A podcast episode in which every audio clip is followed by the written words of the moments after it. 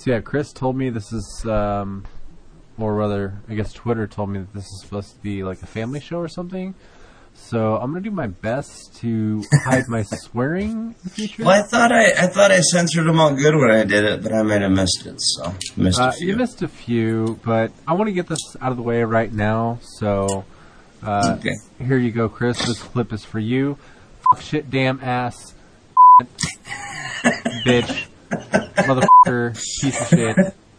God damn it, motherfucker. All right. Pauper to the People is brought to you by MTG Madness. You can visit them online at mtgmadness.com.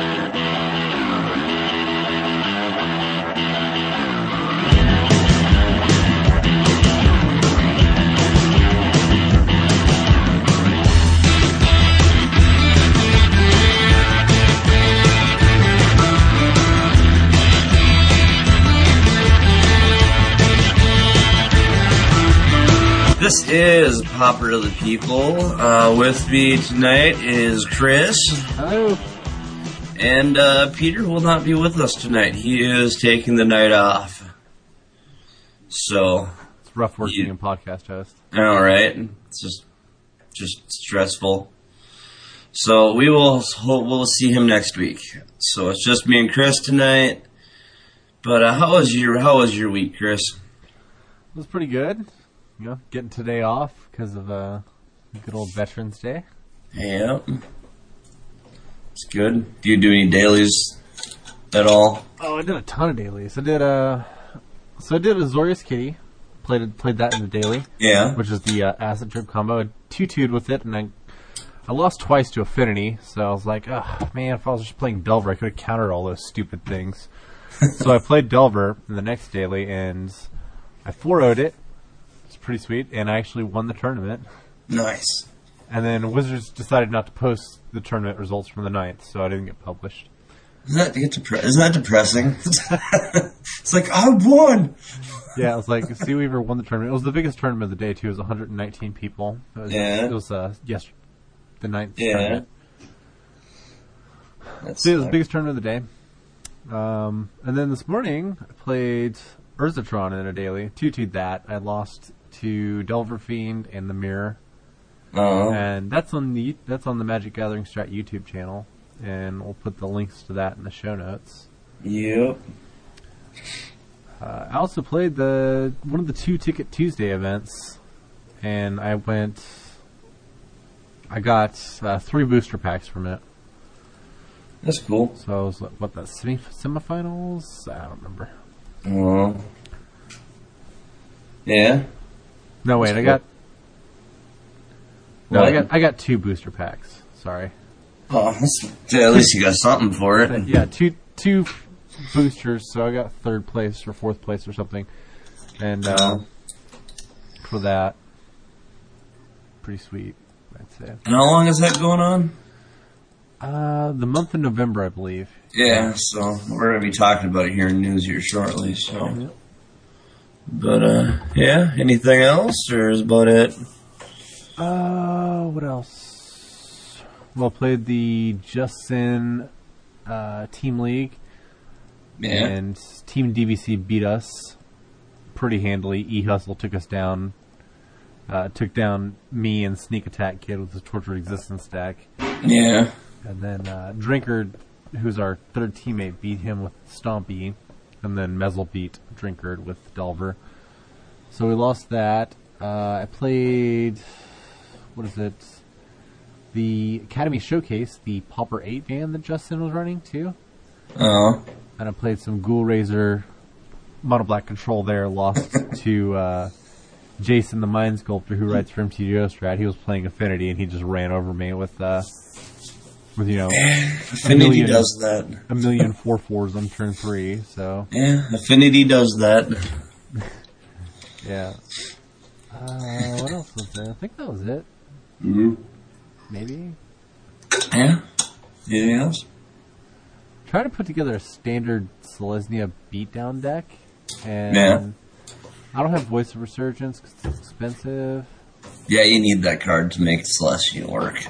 I, I mean, the, the deck is strong enough that I'm winning pretty handily in practice, but you know, Uh, Pra- uh, So- practice is obviously not. Uh, Voice Resurgence, Selesnya is a good deck, but Voice Resurgence just puts it right over the top of the hill and sends it down. Because Yeah. it's ridiculous. just ridiculous. Yeah. So if I ever accumulate enough tickets, I'll buy some buy a playset of Voice of Resurgence and I actually have a standard deck. I have Yeah. everything else for the deck except Voice.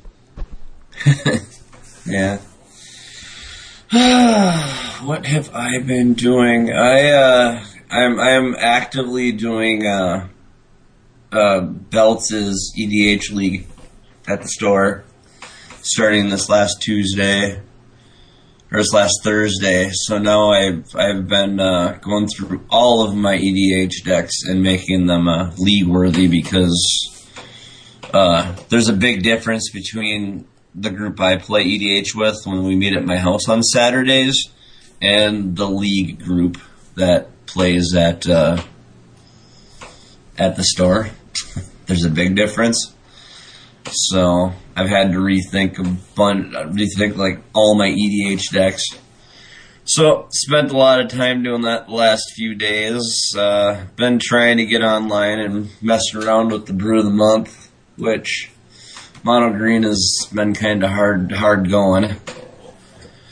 Right, I just I, I really feel that there's just not uh, with uh, with the other with the other stuff leaving that there's not a whole lot out there to make mono green viable with the Yeah. current metagame. It's really really hard. Yeah, that's what I came to as well. Like some kind of conclusion that I came to. It's just like the only way that I've been winning games is typically like they don't have the right removal, or they just don't have any removal, Yeah. or they get mana screwed or something. Yeah, it's just it's it's so hard. It's like uh, there's not enough green to make it work. So I'm I'm still working on it. I haven't given up on it, but it, it's been hard. It's it's been a huge uphill battle. Yeah, and it, it gets really hard too because the I think the the mono black devotion is just too good. Yeah, mono black devotion is ridiculous. Yeah, like if all they need to do is remove one or two of your guys and then play a gray merchant, and you're just like, well, now I lose because you gained all the life that I had beaten you down with before, Yeah, I mean, it's it's ridiculous. It's just really hard. and it's not fast enough either. That's that's No. one of the biggest problems. It's just not fast enough. Yeah, and that's the big thing about Green Stompy and Classic. You you look at the Green Stompy build in Classic, and it's it's all one drop, two drop beaters that that get big really fast, and you don't have that in the standard in the standard meta at all. It's it's all your green beaters are are were are instead threes and fours, and threes and three and four is just too slow. Yeah, and I'm, So I'm just- I, I goldfish like a turn five kill with the deck, but you know Yeah. that's assuming no interactions at all, and your opponent doesn't have any blockers or any removal. Oh yeah, So I mean, and turn five is turn five is like what White Weenie does in Classic Pauper. Uh, so you know, White Weenie is like a fair deck in Classic. So Mm-hmm. Yeah, so been doing that. Uh, I'm on my last wor- week of work at the school because I put my two week notice in because I just night shift and that is not working out. So had that. I've been on just started that this week, and then I'll have hopefully more time to get more stuff done around here, done with the show and just life in general yeah, getting ready for this weekend because we got this coming weekend because we have our tabletop night. I have a bunch of my friends coming over. We're gonna play some tabletop, uh, tabletop over here, over here at my house. Some legendary and uh, big game that we all like to play, legendary, and a whole bunch of other games, BattleTech and stuff. So getting that ready. That's about all I've been up to though. So sounds pretty nifty. Oh yeah, I, I'm. I mean, I, I've. I like playing video games, but the more I've been getting in the tabletop, the more I am not liking video games. It's.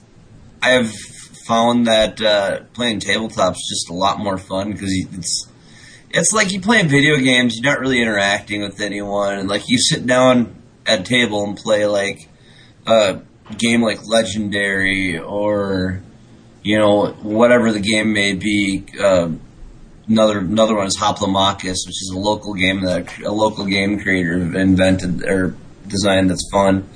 It's a lot more fun sitting across the table from a bunch of people and playing. It's just more fun. I mean, the, the social interaction is just well, is just worth it. So Is that, is that why people play Paper Magic? yeah, social interaction is really weird. Eh. I don't know.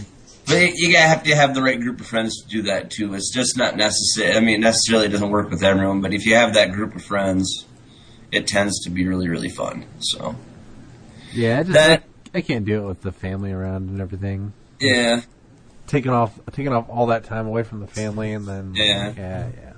it, it takes it takes a little bit of, of, of time scheduling and stuff, but it's like one day. It's like uh, maybe one day, and then the rest of the week is all uh, doing stuff, other stuff. So, but yeah. Other than that, uh, yeah. So yeah, this is a Pauper cast. Want to wish all our veterans out there a very happy Veterans Day uh, for serving our great country and all that. So Yay. yeah. But uh, yeah, two uh, as you mentioned before, two ticket Tuesdays. Uh, that's uh, there's an article on it here that I posted. It's given all the information on it.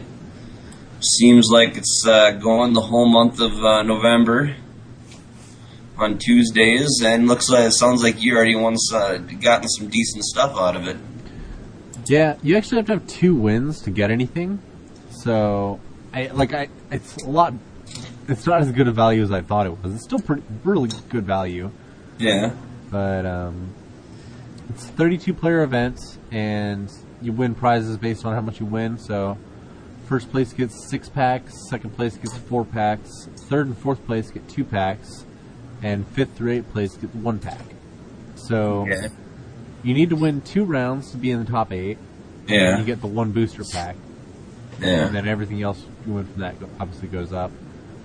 to the Finals. The big the big draw of this really is uh, it's Phantom sealed by the way. Ooh, that's cool. So the big draw of this is it's only two tickets, right? So you can play, and it's worth at least an hour of play for two tickets, in uh, in a format that's not based on Voltrons. Yeah, and I think I mentioned this before, but I don't like Theros. it's yeah. I've, I've I've quit drafting Theros after the last draft. Is like I think I last drafted Theros two weeks ago.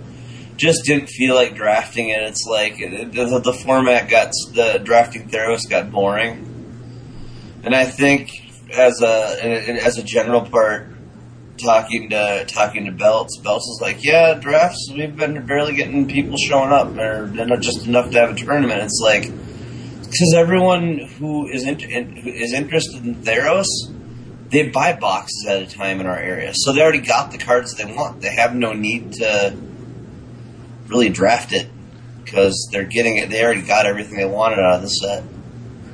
Because as much as Theros was was a really cool concept by Wizards, it uh, they made it so you have your ten or fifteen cards that everybody wants and everybody, you know, bought like mad to get them. But now that you've bought, everyone's bought like mad to get exactly what they want. Now they don't even really care about getting any more. you know, it's like, hey, I want that. I want my my Thassa. I got my place out of Thassas. I'm, I'm good now. I really don't care. You, you know, it's, which I mean, it's it's it's the downfall of almost every set of Magic that comes out. You always have that the card- cards that everybody wants, but you have some sets like uh, Return to Ravnica was a good example of that. Return to Ravnica was just generally fun to draft. Yeah.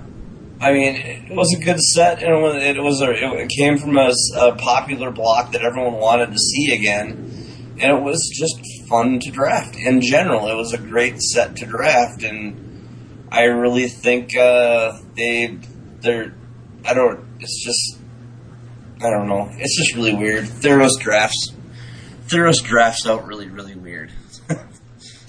so No, I mean everything that s- that people have said is that it's actually a really good format to draft. And I'm just like, I don't like the format at all. well, it's just it's all based on enchantments, and it's like uh, the person with the biggest creature wins. yeah. That's that's pretty much every match I've had. Every match I've done was the person with the best creatures won. Had nothing to do with being the Rakdos deck or being the control deck or being the tempo deck or or whatever it was. Ah, my creature's bigger than yours and it's going to stomp over everything that you put out. So let's go on to a new game. So, but it is what it is. It's it's magic. It has its ups and downs. I think all of us that have been playing this game long enough realize that, so it's not that big of a deal. So, but I don't know. What do we have for articles? We've got uh, an article from MTGO Academy from Michael Radzwilla. That's an awesome last name. I like it. uh, it's an article about a Midnight Presence deck, which we've talked about this deck before.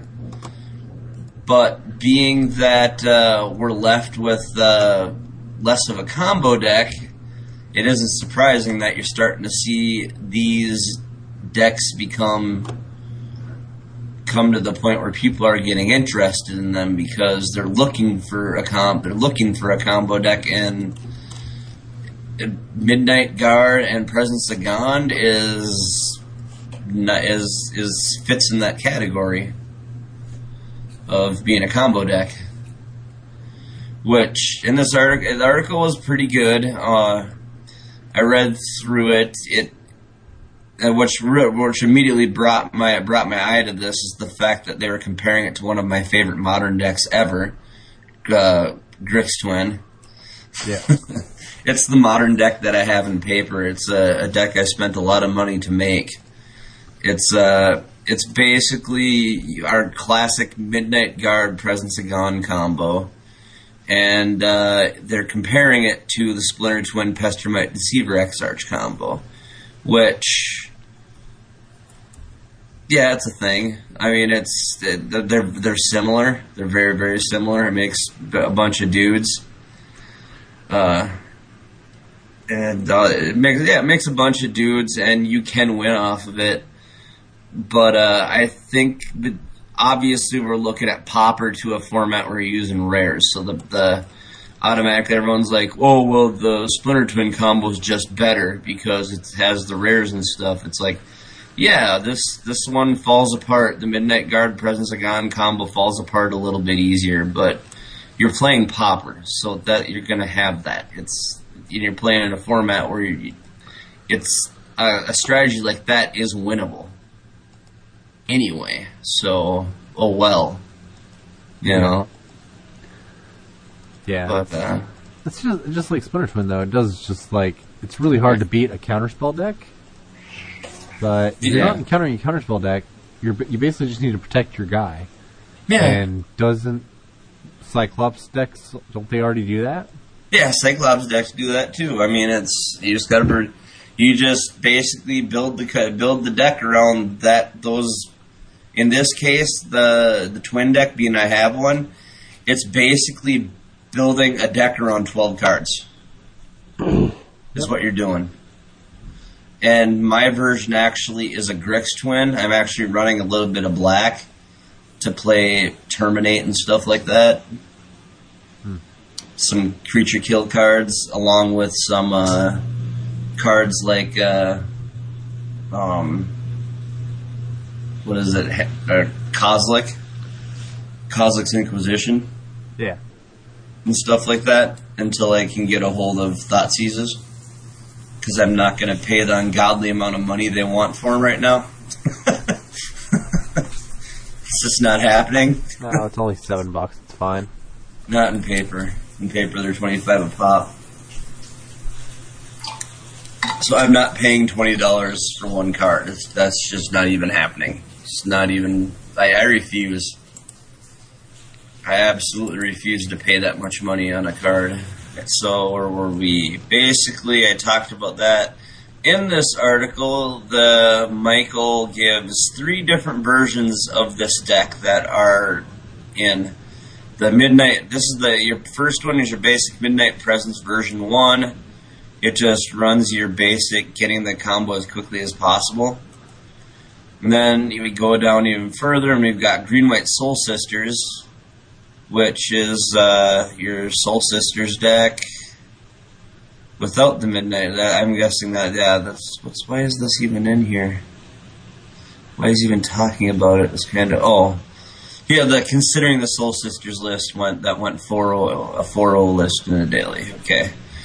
And then he talks to talk about taking the Soul Sisters deck and the Midnight combo deck and making green white Midnight Sisters, which basically it's your Midnight Sisters with that combo in play to make it so you're just never going to die ever. Yep. Because you can infinitely infinite out your life total, and they'll never be able to touch you. So, which sounds like fun. That'd be fun to actually do once in a daily. Be like, you're never gonna kill me. Just gain like gain like a gain like some ridiculous amount, like five thousand life, and just be like, okay, I'm not. Do whatever you're gonna do. Yeah. You're not gonna do five thousand damage. So life gain's pretty relevant actually. If you the Soul Sister deck works on a couple different fronts in that uh, you can just play a couple you know, play, basically play it as a fair Soul Sisters deck and and then if you happen to assemble the combo, great. Otherwise you can play it like basically like a white weenie type of deck. Yeah. But you don't have to assemble the combo to win with the Soul Sisters deck. No, you don't. Which is why I like that version better. Yeah, and then this, I'm guessing this green white is just a play on trying to put the two decks together into one. So, Well, but well, you need the the presence of Gond and Midnight Yeah. Which is green and Yeah. white. So yeah, yeah, but it, it looks pretty interesting. Looks like something that I might mess around with later. Uh, so that that's a pretty good article. I read through that, pretty good. And then we have an article by Ryan Bouchard. I'm not going to go much into this article because it's again it's a big article with lots of explanations. But uh, basically, this is an article by Ryan Bouchard. It's called the article is titled "Comfort Zone," and basically what he's talking about is how when it like when it, when you talk about the standard format of Magic or in any format, really, how you have those big cards that everybody wants right away. They're, they're really really expensive, but people seem to forget the the the bulk rares, those bulk rares and stuff like that, that end up being something later on down the road. Like they they may be they not be worth much like but a dollar right now, but you find out later on that keeping a playset of that dollar rare pays off like pays off uh, a few months down the road when they go up in cost. And, and I've noticed that coming from a card shop, you tend to see that after after a set's been out of print for a while. All of a sudden, these cards go up in price, and you have all these people just dumping all these bulk rares out early early on when they first come out, and then they're just like, "Well, it's a jump card. I don't care." And then you find find those same people, which I found hilarious, coming back to buy those cards that all those bulk buy those cards that they called bulk rares that were junk after it goes out of print for like five six bucks a pop. when they were just dumping them up, dumping them off freely when the set first came out.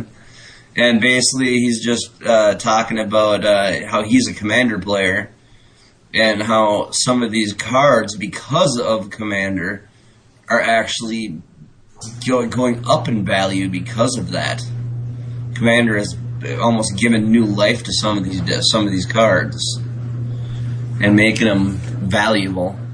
And it's it doesn't hurt. And, and as as a rule of thumb, when I when a new set comes out and I'm buying for it, being I I am a EDH player, but I do have a tendency to keep at least one of every rare just in case it does go up. You never know. I mean, this the magic card market plays off so much like the a real life stock market. It's ridiculous. Yeah. So it's, I mean, it's, I mean, it. You just got to be careful, and that this, say that's basically all he's talking about is uh, just in general. The whole article goes into that and just card investment, financial stuff, and all that. So, pretty interesting article, something to look at. And then we have an article by Jason Gray from MTGO Strat. It's uh, a blue black mill deck, uh, blue black mill top eight deck list, and he talks about the deck. And I've actually, when I I've actually played against this deck, even blue black mill standard Pauper was actually a thing before this before the cycle went away, and that deck is a nightmare to go against because if you want to play a cre- playing a creature deck against this deck is hard. it is really really hard to play creatures against this deck because it eats every creature that you put out. Yeah, it's pretty much impossible to play creatures against the deck. Yeah, it's super hard. I think the only way I ended up actually beating one of these things, one of these decks, was because I was playing. I had enough heavy red burn to kill him, and that's it. What I hate about this deck now is that there's no Curse of the Bloody Tombs. There's no fast way to win. It's just, it's always going to be an insanely long game. Yeah, It's like you have two win cons. You can mill them out, or you can beat them down with Archaeomancers. yeah, That's that's it. about it. Yeah, that, that's that's all you can do, and Yep. it's ridiculous. It's just a crazy, crazy deck. so yeah, so, so as strong as the deck may be, Oh, man, I don't ever want to play this. Yeah, it's it's one of those matches that you, if you're one of those players that doesn't want to give up, you have that thought in your back of your mind, like, you know, I can pull out of this, I can pull out of this. You're going to be spending the full 30 minutes thinking that, and not a con- and and realizing that there's not much you could actually do. Yeah, at least the blue black, at least the blue black mill before rotation, it was like the Curse of the Bloody Tombs at least had a decent clock, right? Yeah, It was like I guess the worst, probably the worst case scenario is Curse of the Bloody is going to make your opponent die in twenty Yeah. turns. You know, this And one's like forty turns is when your yes, opponent's going to die. yeah, like 40 turns, and it's just uh, just agonizing, agonizing the entire time. And then that I remember when the the blue black mill first happened, like then people would start playing uh, creature regenerate, creature you know, creature recursion from their graveyard, and then that's when they added crypt incursion, and that wasn't even viable anymore. Just it's it's a it's a good deck. I mean, for the for the mill for the mill player, it's it's a great deck to play. It's just it's agonizing for your opponent, like everything else that is a good deck. But it's it's a good deck. Didn't you say there was a follow up article to this? Uh, yeah. Well, I mean, it wasn't a follow up. It was like basically it was uh, one of the ones that Brennan posted today. Yeah. Uh, and basically Boros won the PRE from yesterday or today or something like that. I don't know. Yeah. Yeah. But there's a pretty good article. Talks about a really good standard Pauper deck, so it's there. Uh, but basically, that's all I really found. I tried. I tried bringing these good reads to like three articles instead of four or five, so we're just not dropping a whole bunch of articles. So, but yeah, it's there. So so you guys can tune in, and when you tune in every week, you'll get. Well, we'll mention about three. I'll mention about three decent articles every week, and we'll just go off that. So, but yeah. So ne- next we got our metagame. Uh, the first daily here I saw, Ur- the Urza deck is still a thing.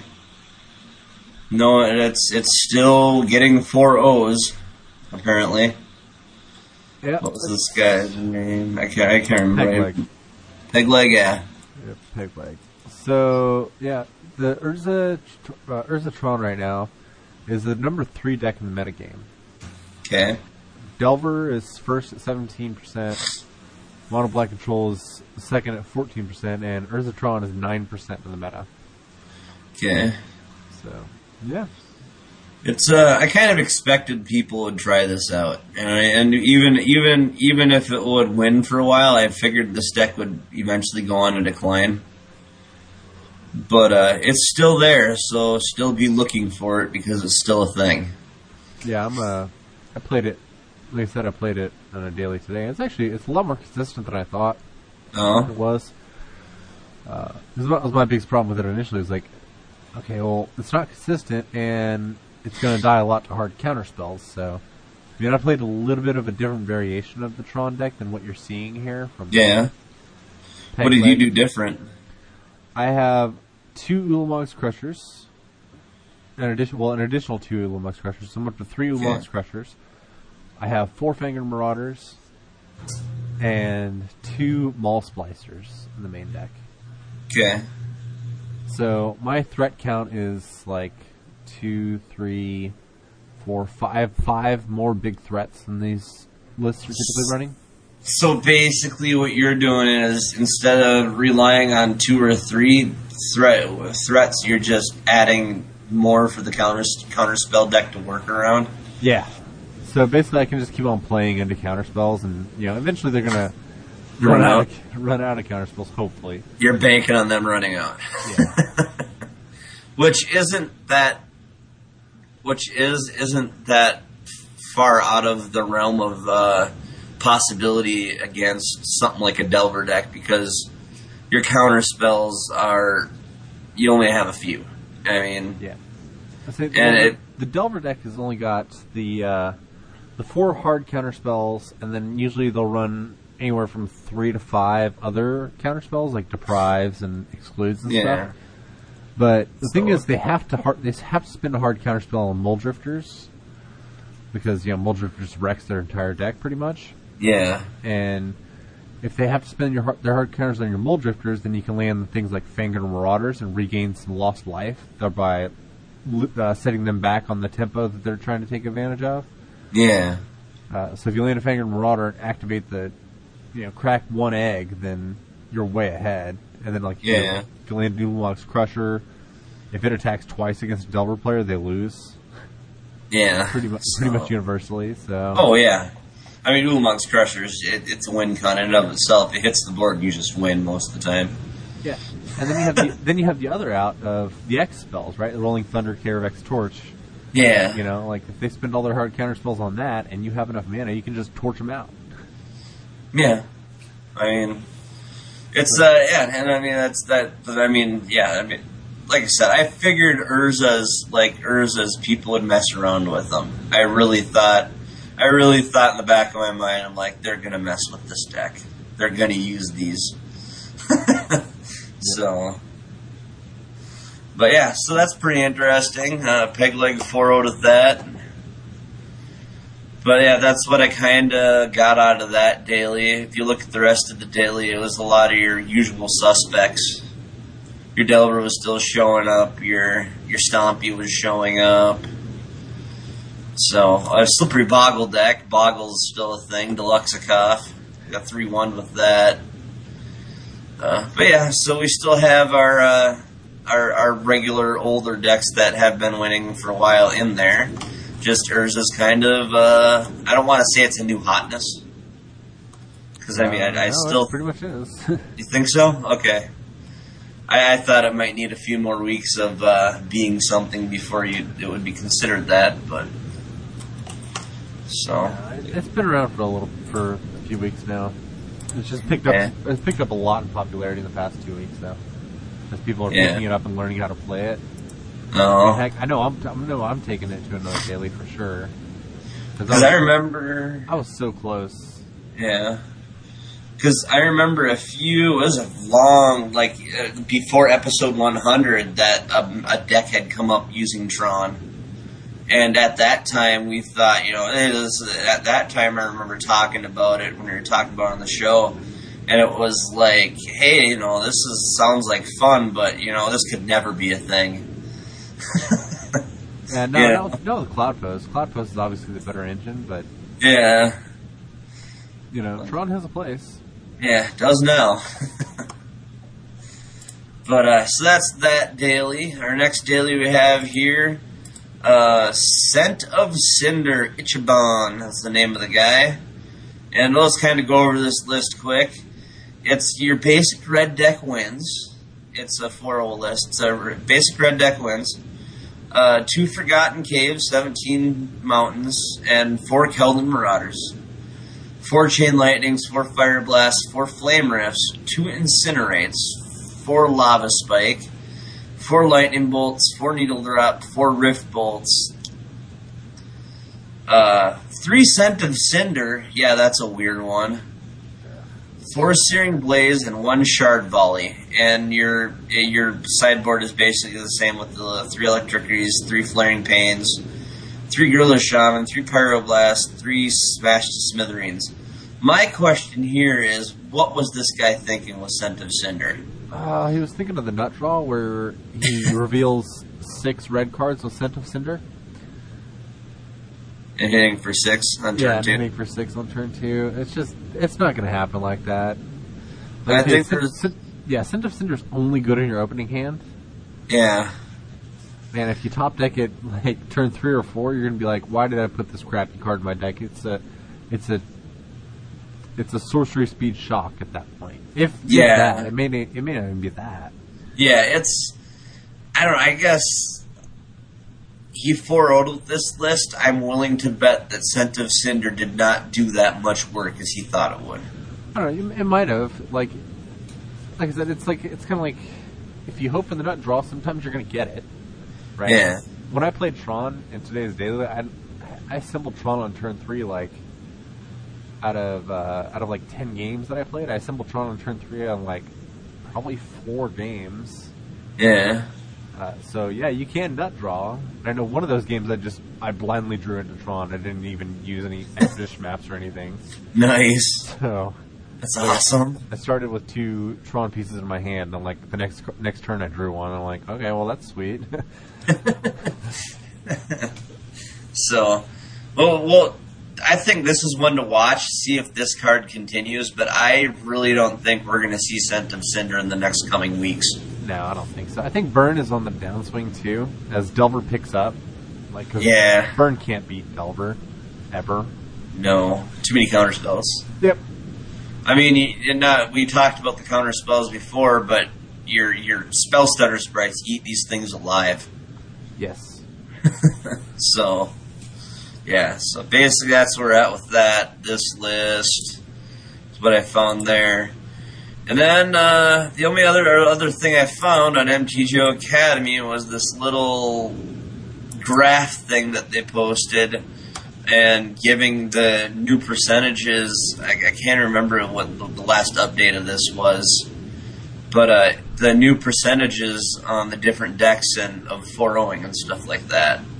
Where we still have Model MBC at 17%, and Affinity at 13%, Delver Blue at 11%, Burn at 8%, but as we talked about before, that's on a decline. So, you guys can get, kind of take it, kind of take this to, you know, take it how take it how you want. I think this But- graph is from uh, the month of October, Okay. which is why you see so much mono black control there. Yeah. uh, you know, because mono black control's start, starting to fall obviously again, and you know, somebody had asked me like, why does mono black or why is mono black control less popular than Delver now? And I'm like, well, it's because mono black control got really greedy and started playing corrupts Yeah. instead of Crypt Rat and Unearth. So the Delver decks capitalized on that and like, like okay, well if you're not gonna play Crypt Rats, I'll just counterspell you. Yeah, I mean, corrupt is yeah, corrupt is. I mean, let's look at the card corrupt itself. Uh, five mana, five colorless mana, one black, and uh, we're gonna deal X damage to however many swamps that I control in my hand. I have in play, right? Yep. Look, if you look at if, if you're looking at that card on paper, it is looking really good. I mean, ideally, you're looking at that card saying, "Hey, I could build something around this." But the downside to that is you need at the end of the day it is still a six cast spell that you have to have at least six mana to play. And you don't want to cheat playing it faster because you're not getting your value out of the cards. So you literally have to wait for that those six swamps to even make it viable. And in a deck where you're seeing these MBC players, some of these MBC players, still playing the Barren Moors.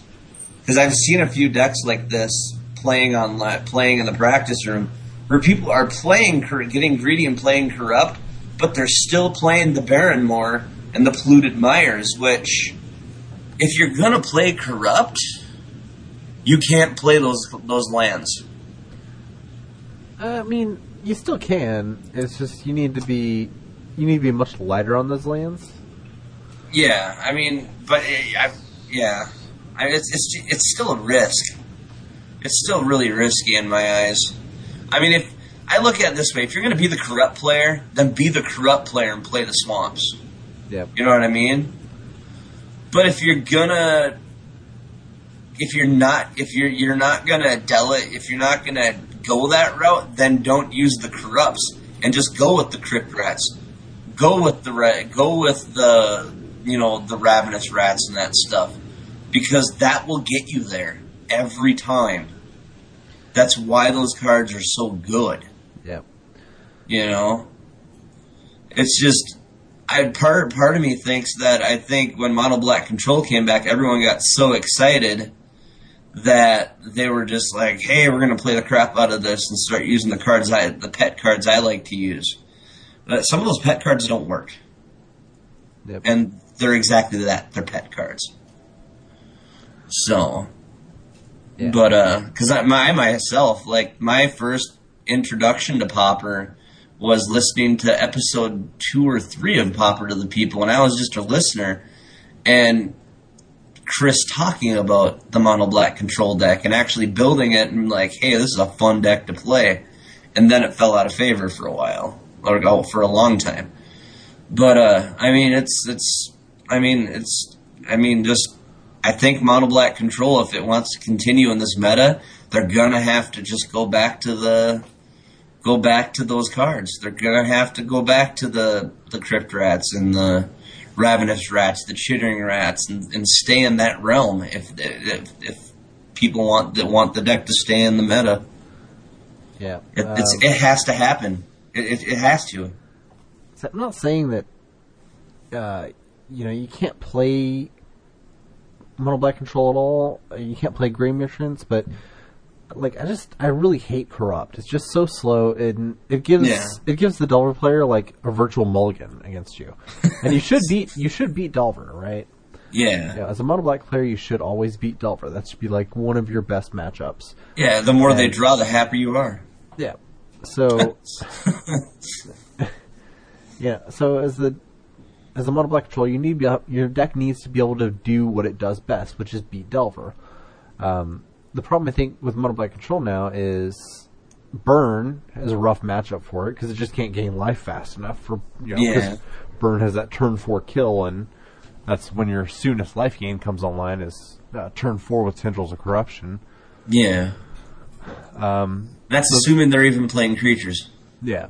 So that's when you're, and that's another thing too with Mono Black Control is uh, most of these decks have just gotten rid of Ravenous Rats and Liliana Specters, so they're not forcing the burn decks to discard anymore. Yeah, which is a mistake. I, I really, I like the discard. I like the mono black control discard engine because when you have when that engine is up, it is oppressive and it it sucks. Yeah.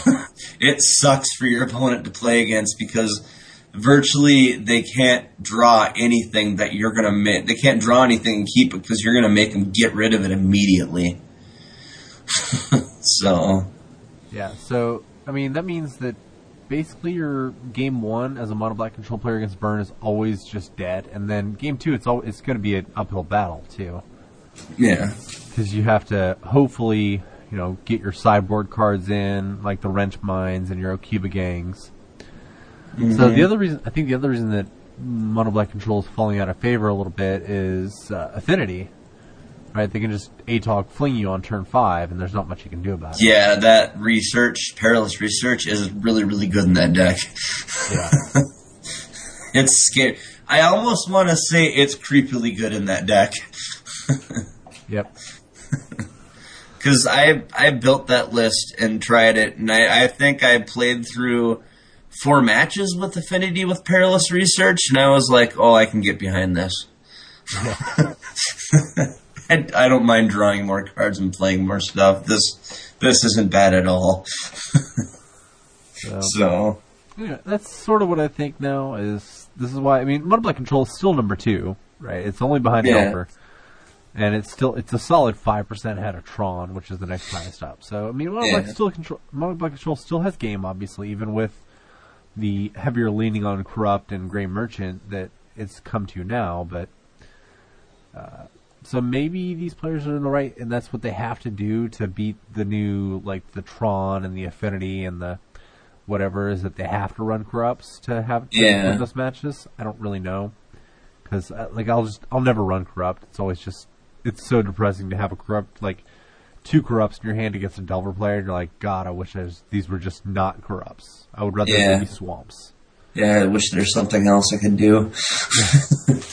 so, but yeah, I mean, it is what it is, and that like in with Pauper, the metagame changes so much that that's what that's part of the reason what I that's part of the reason what uh, why people continue to play this format because you can have like a few weeks of the same thing, and all of a sudden something new comes out and just completely changes the face of the metagame. So that's that's the inter that's the fun thing and alluring thing about the format in general. So Yep. Alright. but yeah, So, that's that one. Uh and that's that's all we really got, or that's all we really, or do you got your things here? Yeah, just a couple links, just what I played. I played Delver for it. Okay. I won the tournament. Sweet. Yeah. No, I uh I had I actually do the your YouTube videos. I have like when I'm sitting there when I'm sitting in the sitting at BioLife donating. I uh, if I something I've gotten to the point where I've been sick of watching uh, Hulu and stuff. It's like yeah, see what Chris is up to.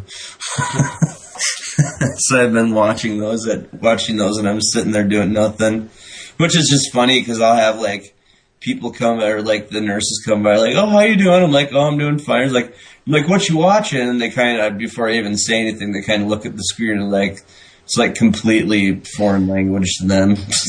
Yeah. so it's kind of funny. But uh, yeah, so yeah, that that's there. Uh, that they'll be on the notes. Uh, check out Chris's stuff if you want. And then uh, topic one, and we're actually going to spend a little bit of time on this. Uh, standard Pauper event reports by PDC Magic. Uh, we have two of them. One comes from 10 28 13, and the other one comes from 11 4 13. And we're just kind of going to go over the first place lists here. Uh, our, our, our one on the 28th here, this is where that Dim- the Dimir's deck came in. Yep. Uh, it's by Adner, I think here. Yep. Again, it's that deck we were talking about. We'll just go over the deck list quick here. It's uh, four Chaomancers, four Cancel, four Devour Flesh, uh, four Essence Scatter, four Grisly Spectacles, four Psychic Strife, Psychic Strike, three Pilfered, Pilfered Plans. That card's fun to play with. Two Crypt Incursions, ten Swamp, eight Islands, and four Dimir Guild Gates. Now on the sideboard it has three Beckon Apparitions, three Shrivel, three Duress, one Crypt Incursion, one Cremate. Uh, looks like he played against. Is it? What do I want to? Yeah, played against Is it? Then played one against. Uh, what is this deck here? Fire, water, burn. Fire, water, burn. Uh, an Esper deck. Uh, lost to a junk deck. That doesn't surprise me. Uh, the junk it, I, that doesn't surprise me at all because uh, junk is if junk does not need that much to be ridiculous. Virtually all I've played I've played the junk deck before, and if you have if you start out with a good hand, you don't need anything that you don't need anything in your library. If your starting hand is solid, if you have a really good starting hand, they your mill your person milling you can mill mill to their heart's desire. You're going to kill them. yeah, but this isn't this isn't junk enchantments. It's just junk good stuff. Oh, junk good stuff. Oh, Yeah. bad. Yeah. Oh. Okay. Yeah. It's actually interesting that he lost. Must have been like some mulligan problems. Yeah. But no, I like I've I've played the junk enchantment deck against Mill, and Mill has a hard time against that one. Just because, uh, if like I said, if you have a good opening hand, you don't need anything in your library. It really doesn't matter. You just need the land. Once you get your starting land, you're good. so, but yeah, so that's that. So that's like his only loss was that that junk good stuff. Took looks like he took out Gruul. Um, Gr Beast is probably Gruul. Yeah. Yep, aggro. Uh, then another another junk and bad touch. That's a Gol- Golgari list. Wow, that's kind of cool. Yeah. I like Golgari. It's one of my pet colors that just, which I really, really like. They just, just that never really works. Yeah, it's just it's a Golgari um like a devotion deck. So Okay. Yeah. right, it's just using green for basically blockers, like the to basically block flyers, I guess. No, to stop the flyers. Yeah. Yeah. It's got the Deadly Recluse and Trestle Trolls. Uh, Cool, cool. So Yeah. So that was a 1-0 deck. Uh, looks like a pretty solid mill deck, so. But again, it's that slow mill, which is agonizing. yeah. Just agonizing slow mill. But, uh, so that was that list. Uh, then we have this next one, which actually makes me pretty happy because, again, it's one of, one of the colors, one of the color combos I like to play. Boros. So we got a first place Boros list. Yeah. I like I just looking at this list when I first looked at it just made me happy because I'm like this looks like fun. yeah. Sweet. it's very much all in. Yeah, it's very much just I'm gonna continue to play creatures and I'm just gonna keep beating you in the face till you're not you don't get up anymore. uh, So it's interesting. This is like a pre M14 list, yeah, basically. basically that's all it is. Because Uh, all they replace, like, uh, if you look at the comments here, it says could Yeah, not you can go for it and go through the list if you want. could not find main deck lightning strike, which you know searing spear.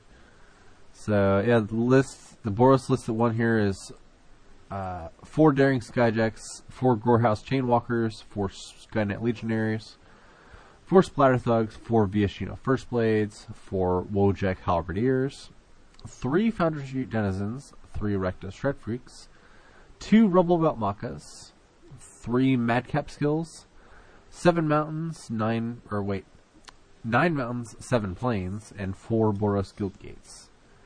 Uh, there's presumably some main deck cards missing because PDC doesn't have the right uh, database update or something. So Yeah, There's some number of lightning strikes and God willings, God's willings in the main deck. yeah, to protect your creatures. Uh, on the sideboard, you have three Keening Apparitions, three Annihilating Fires, three Chandra's Outrage, two Pacifism, and two Azorius Arresters.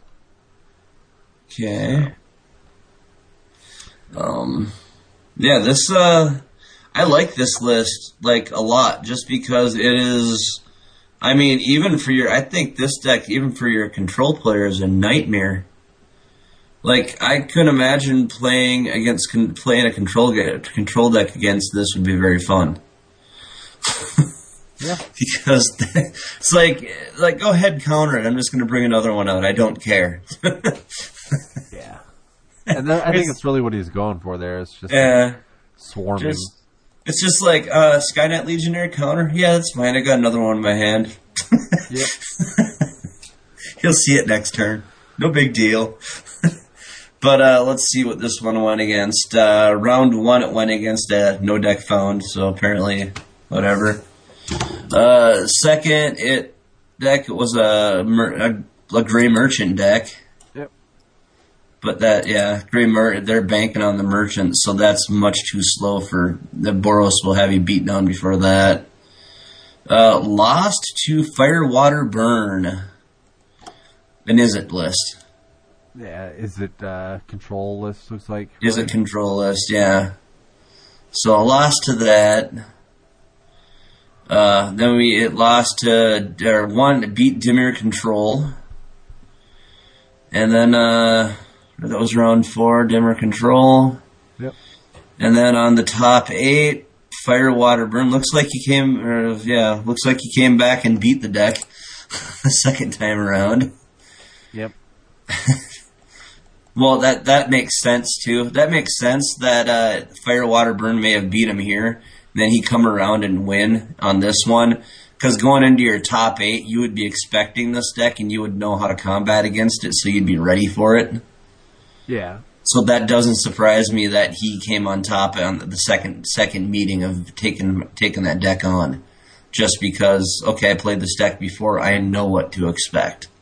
So that kind of gives you a bit of a bit of leeway to play around certain spells and really start really start uh, baiting out certain spells because you know they have them. Uh, beat out uh, what is it? Beat out or an Orzhov deck? No, is it? Yeah, it's an Orzhov deck. Yeah. And then beat out what? Yeah, sorry, you gonna say something? I say yeah. Nothing.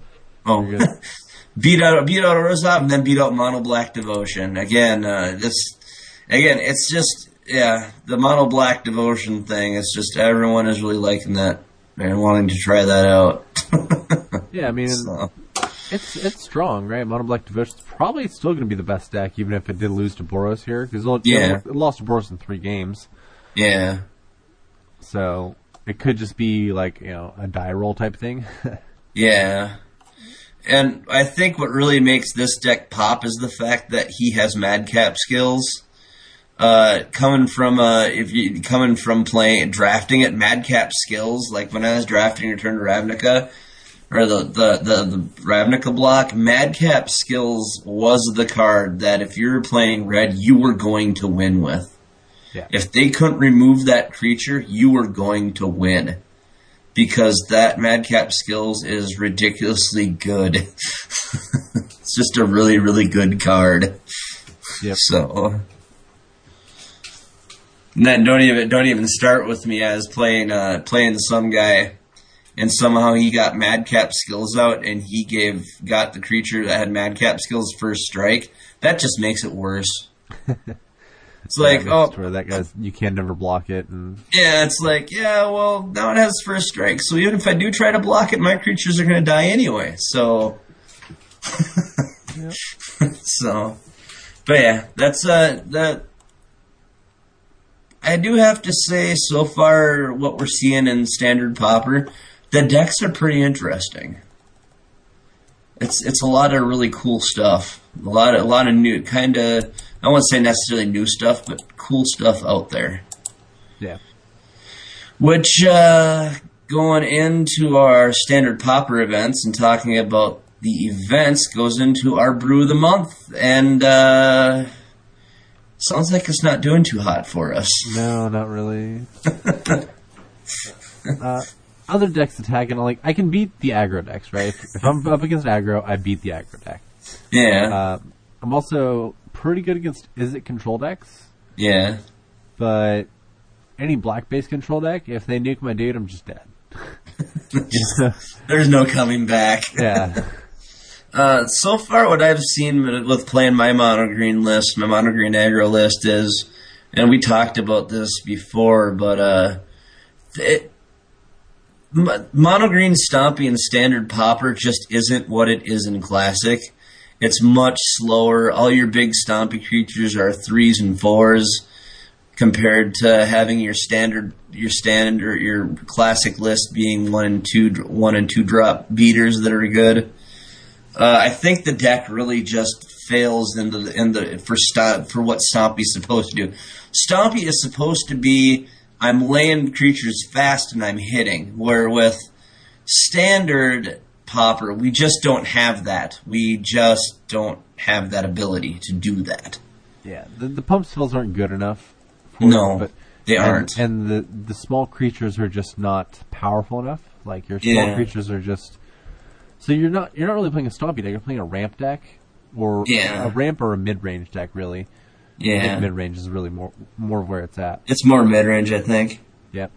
So and the mid range decks are going to lose pretty hard to the to the hardcore control decks. Yeah, because they have time to sit and build a mana base up to answer whatever you're going to play. Yep. So if they remove your dudes and then they get a high enough devotion count and play like two gray merchants, you just lose. yeah, So I think that's a big problem with the deck. Is it just can't beat Gray Merchant. yeah.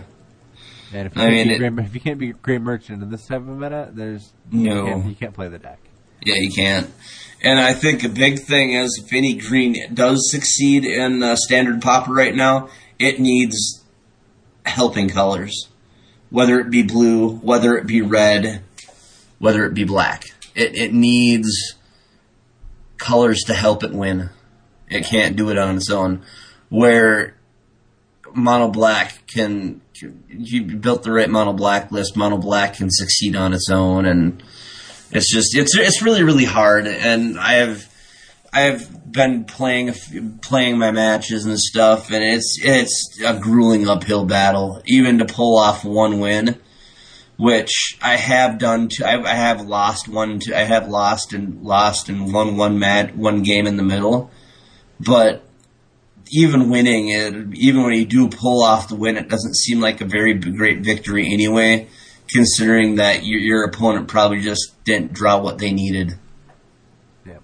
to win, and you got you won because you they were slower because you had the time to build up and they couldn't answer it because they got bad draws, which I don't think is necessarily a good way of winning anyway. I mean, that's not telling anything. So The other way that we could go with it is uh, sort of make like a, a hexproof theme. We have Cerulean Gatekeepers, right? Or not Cerulean Gatekeepers, uh, Gladecover Scouts, you have the Gladecovers, yeah, and Rubbleback Rhinos. yeah. So that's We have eight hexproof creatures to play around, so in yeah, green, yeah. in green. So then you go. I, I think you would probably need to splash white for it. Do we want to change it up? Do we want to change it up again and go with uh, building and trying something different again? Uh, I don't know if, if it's worth it though, because hexproof is well. I don't like playing hexproof personally, but I don't either.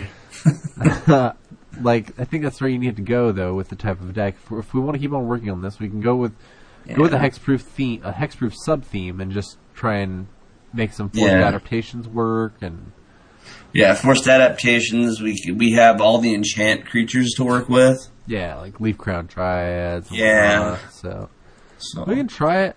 Uh, might as well. I mean, really we good. have all month to do this. So and still play uh, Nessian Asps and stuff as, Uh-huh. a ba- as a sort of backup plan. You know, play Pretty your much. big, big fatties as a backup plan.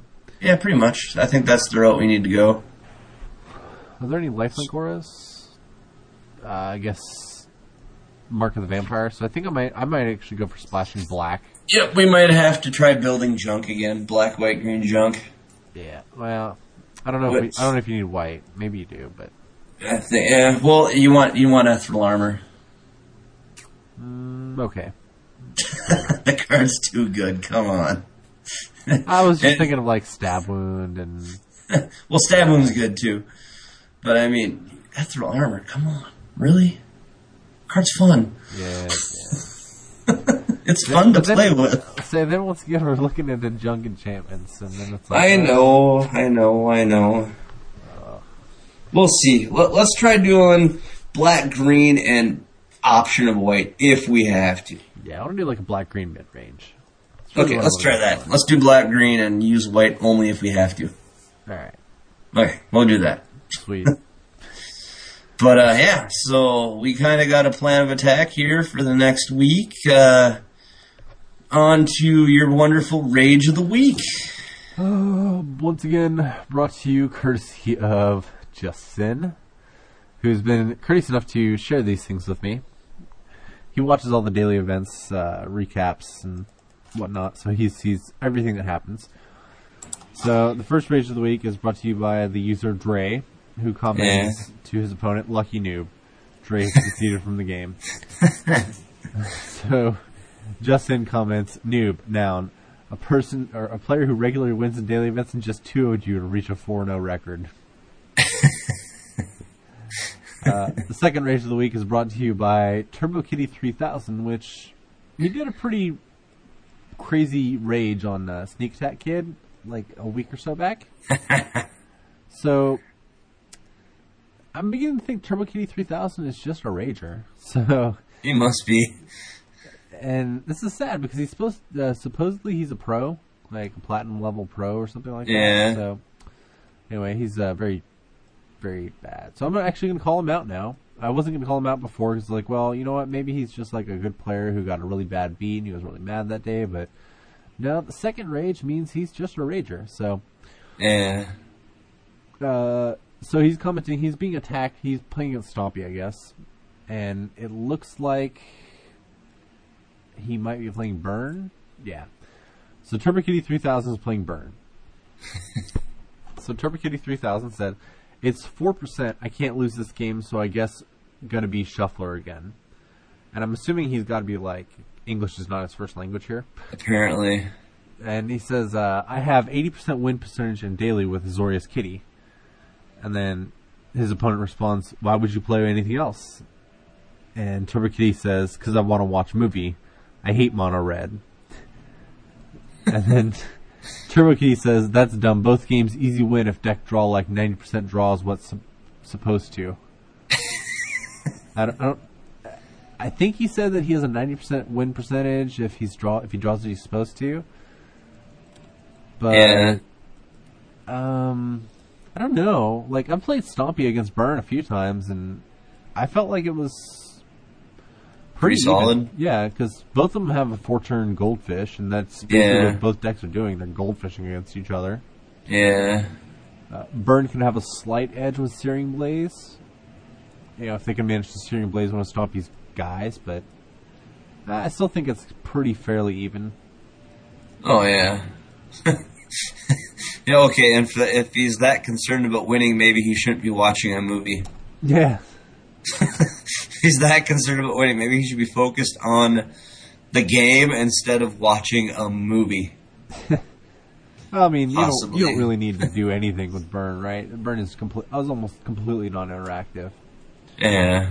I'm not going to say it's completely non-interactive because there are some decisions you have to make and some end of Yeah. turn plays and whatever. But for the most part, Burn is pretty much a solitaire deck. Yeah. Uh, so the third rage and the best rage of the week is brought to you by uh, a guy named Beat the Bots. So here's your shout out, Beat the Bots. He's playing against Strandbot, who's playing Delver. Uh, Beat the Bots is playing, looks like White Weenie. Yeah. And he comments, uh, Beat the Bots comments, your deck is a giant pile of blank. Just, just so you know, I've never seen a worse pile of trash in a Pauper tournament ever. Strandbot resp- responds, "Poor you," and Strandbot win, uh, wins the game on turn thirteen. so Uh, that's funny. Justin's, I like Justin's comment here under the category of "I can't believe I lost to that" when that is a well-known top-played deck in Pauper with few alterations. Yeah, it has been a well played, uh, a a very good deck for like a long, ever since Magic first began.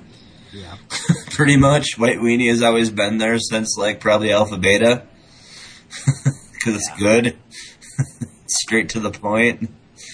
Uh, so what do you do? Rages of the week. Thank you for Beat the Bots, Turbo Kitty 3000, and Dre for providing our listeners with entertainment.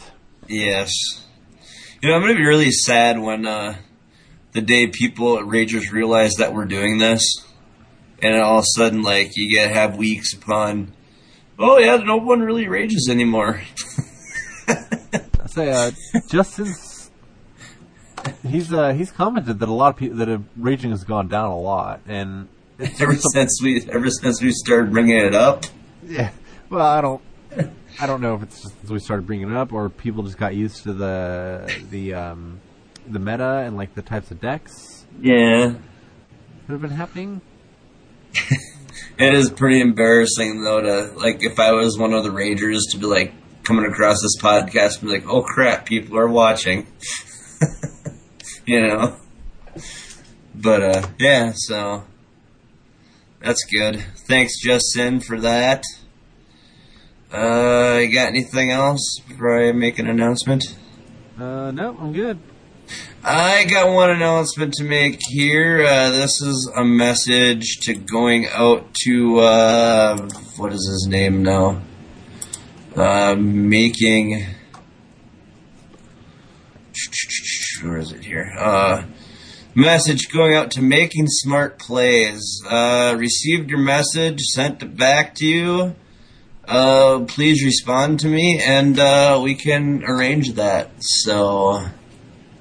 Yeah, uh, this is my, uh, just letting you know because I know you listen to the show. Uh, yeah, just let us know. Just get in contact with me we'll set that up. Uh, what else? Basically, uh, no, that's about it. Uh, other than the fact that we have Chris going back on editing duties for the show to make it a heck of a lot easier all around for everybody. I want to thank Chris for doing that because I am nowhere near the editing have near nowhere near the editing capabilities that he does. He's like awesome at it. So yeah, we got that. Uh, but other than that, uh, I think we have a show. Um, so basically, until next week, this is Nate. And I'm Chris. This is Pauper to the People.